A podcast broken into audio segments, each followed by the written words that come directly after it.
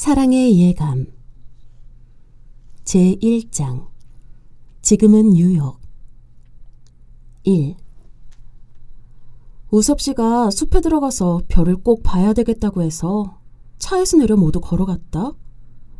우섭 씨는 별이라면 미친다. 네바다에서 별똥별 조각을 40달러 주고 샀다고 보여주는데 그냥 돌멩이더라. 크기는 엄지손톱만한 게 글쎄 40달러래. 그게 별똥별인지 아닌지 어떻게 아니? 누가 아니래니. 하여간 우섭씨 성화에 우린 모두 숲으로 들어갔다. 별을 못 꼭 숲에서 봐야 하니? 그래야 된다는구나. 우리 모두 무서워서 죽은 거 있지? 숲 속에 연못이 있는데 귀신도 나올 것 같고 어쩌면 그렇게 깜깜하니? 아무것도 안 보여. 내 손을 내 눈앞에 이렇게 대도 안 보이더라. 낙수 형은 안 내리고 차에서 자겠대. 그래서 우리들이 숲으로 간 동안 차에 있었는데 그 동네에 사는 어떤 사람이 와서 가라고 하더래. 백인이? 물론이지. 낙수 형이 친구들이 지금 저기로 별 보러 갔다니까 요놈이 가더래. 그런데 보니까 요놈이 그냥 간 게 아니라 경찰을 불렀어. 경찰이 왔는데 그땐 우리가 숲에서 나왔지. 염려 말라고 가겠다고 하는데도 정중한 말투로 경찰이 우리를 동네 어기까지 에스코트 해주겠대. 그런데 낙수형이 우린 예술가라고 낙수형하고 거기 또 허머라는 그날 처음 만난 화가가 그렇게 설명한 거 있지? 그런데 낙수형이 영어를 왜 그렇게 이상스럽게 하니? 창피하더라고. 참 창피하고 이상한 밤이었어. 낙수형은 혹시 윤낙수 씨니? 신옥은 벽 너머를 넘겨다 보듯이 걸으며 장미에게 물었다. 어, 너 아는구나. 어떻게 아니?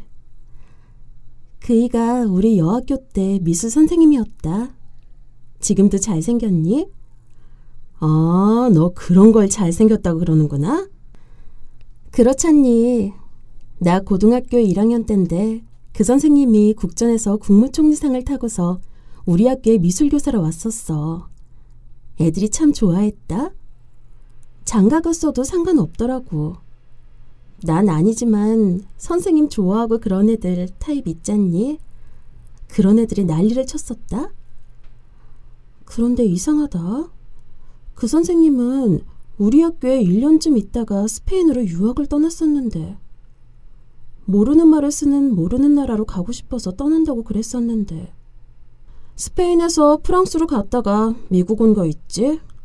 낙수형이 처음 와서는 고생을 직사게 했대. 공사판에도 다니고 그랬었나 봐. 그런데 한국에 그림 수집붐이 나서 지금은 괜찮은가 봐. 형편이 폈지.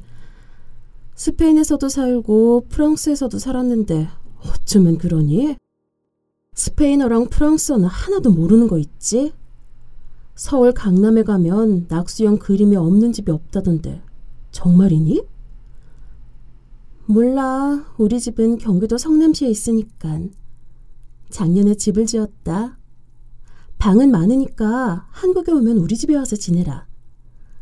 그런데 저 그 우섭 씨라는 사람은 하우섭 씨니? 어, 너 아는구나. 어야. 신옥은 장미의 대답을 듣고 어정쩡한 소리를 내고야 말았다. 매스컴을 통해서만 보던 국제적으로 유명한 한국 예술가들의 이름이 20년 만에 만난 소꿉친구의 입에서 거침없이 흘러나오는 때문이었다.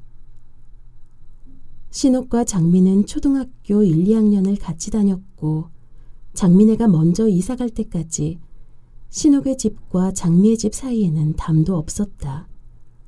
그곳은 지금 고급 아파트 단지가 되었다.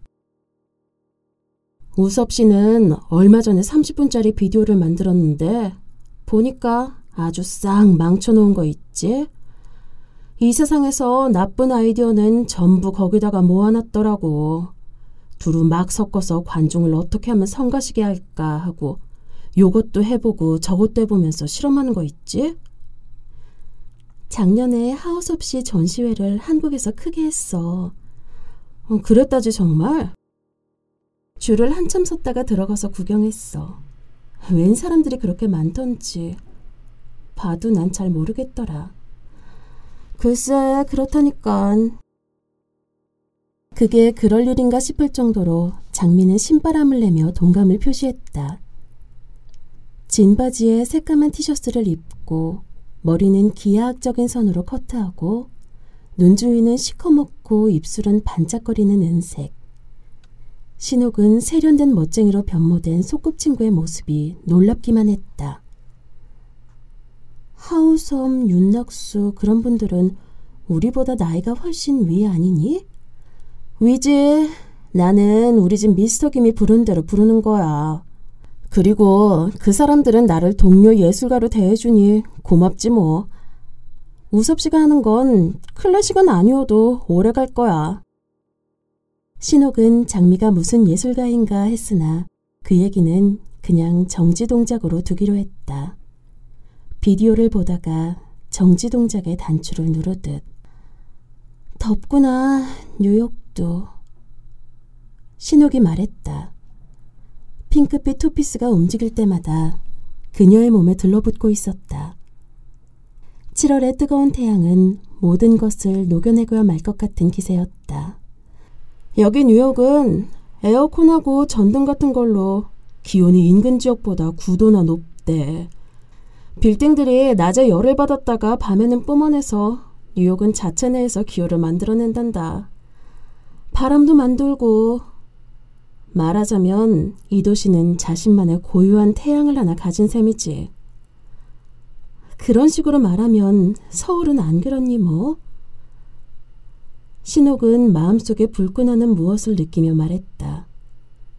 기온이 다른 데보다 더 높다는 것이 하등 자랑거리가 될 수 없음에도 뉴욕만이 가졌다고 하는 고요한 태양이란 말에 과잉 반발심이 일어났다.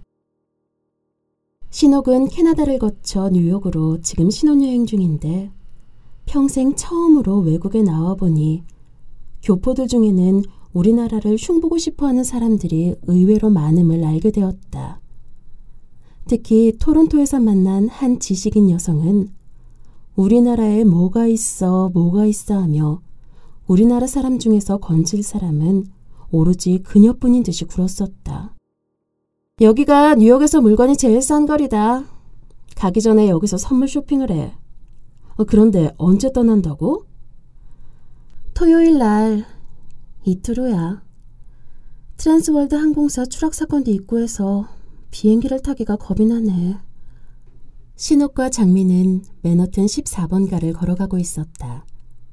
길 양편으로 가방, 옷, 커튼, 그릇, 신발, 램프, 시계 등을 파는 가게가 세일이라고 크게들 써붙이고 늘어서 있어 하늘에서 알몸으로 똑 떨어진 사람이라도 이 거리에만 오면 금방 생활을 해결할 것 같았다. 저기 있는 사람이 왜 우리를 보고 마리아라고 그러지? 이상스러운 듯이 신욱이 물었다.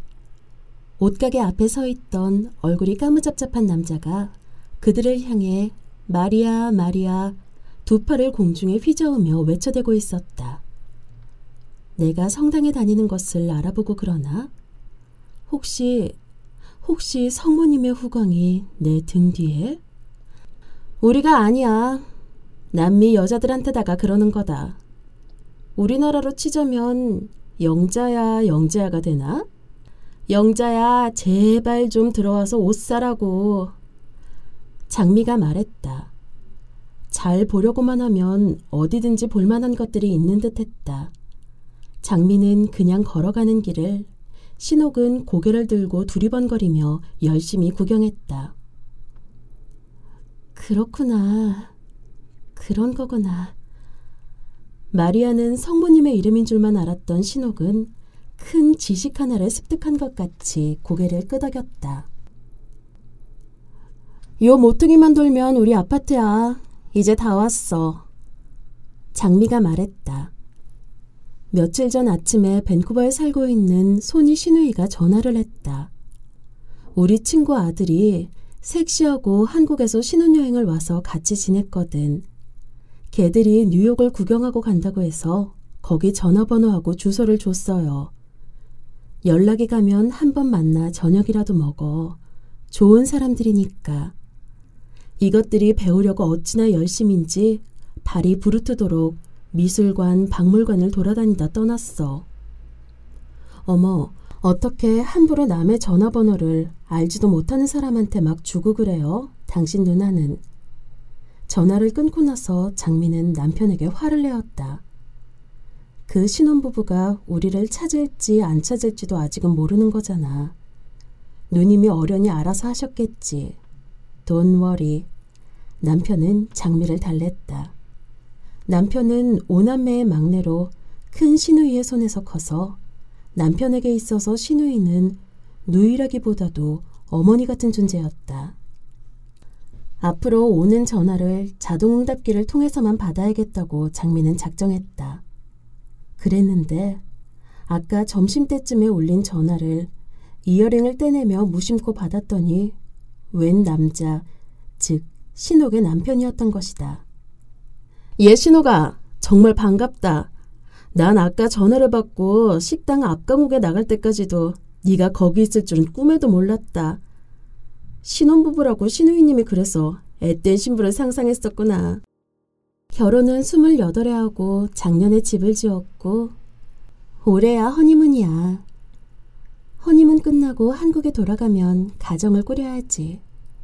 아들, 딸 구별 없이 둘만 낳고 싶어. 꿈에 차서 신옥이 말했다. 신옥은 한 번뿐인 인생을 대단히 잘 살아볼 작정이었다. 그러려면 다가오는 미래를 수동적으로 맞이할 것이 아니라 계획해서 내가 만들어내야 한다는 생각이었다. 그녀는 연극이나 음악 회, 미술 전람회도 문화주사를 맞는다는 기분으로 열심히 다녔다. 장차 교양 있는 주부, 교양 있는 아내, 교양 있는 어머니가 되기 위함이었다. 몇이나 됐니, 지금? 손으로 부채질을 하며 장미가 물었다. 2시 반. 이 시계 괜찮지? 이거 공산품 판매장에서 만 원 주고 산 거야. 시계 파는 남자가 이 시계는 아버지가 낚시 갈 때 찾다가 책상에 풀어놓으면 아들이 학교 갈 때 차고 아들이 책상에다가 놓으면 엄마가 시장 갈 때 차는 거래. 내가 말이지 왜 책상에다가 놓는가 하고 물어봤어. 그랬더니 그건 온 가족이 찬단 뜻이래. 그냥 그 뜻밖에 없대. 책상하고는 아무 상관이 없단다. 넌 시계가 없니? 있어. 그런데 배터리가 다 닳았는지 느리게 가서 요새는 안 찬다. 뭐가 그렇게 바쁜지 시계 배터리 갈 시간도 없구나. 오늘부터 휴가니까 이제 그런 거 다 해야지.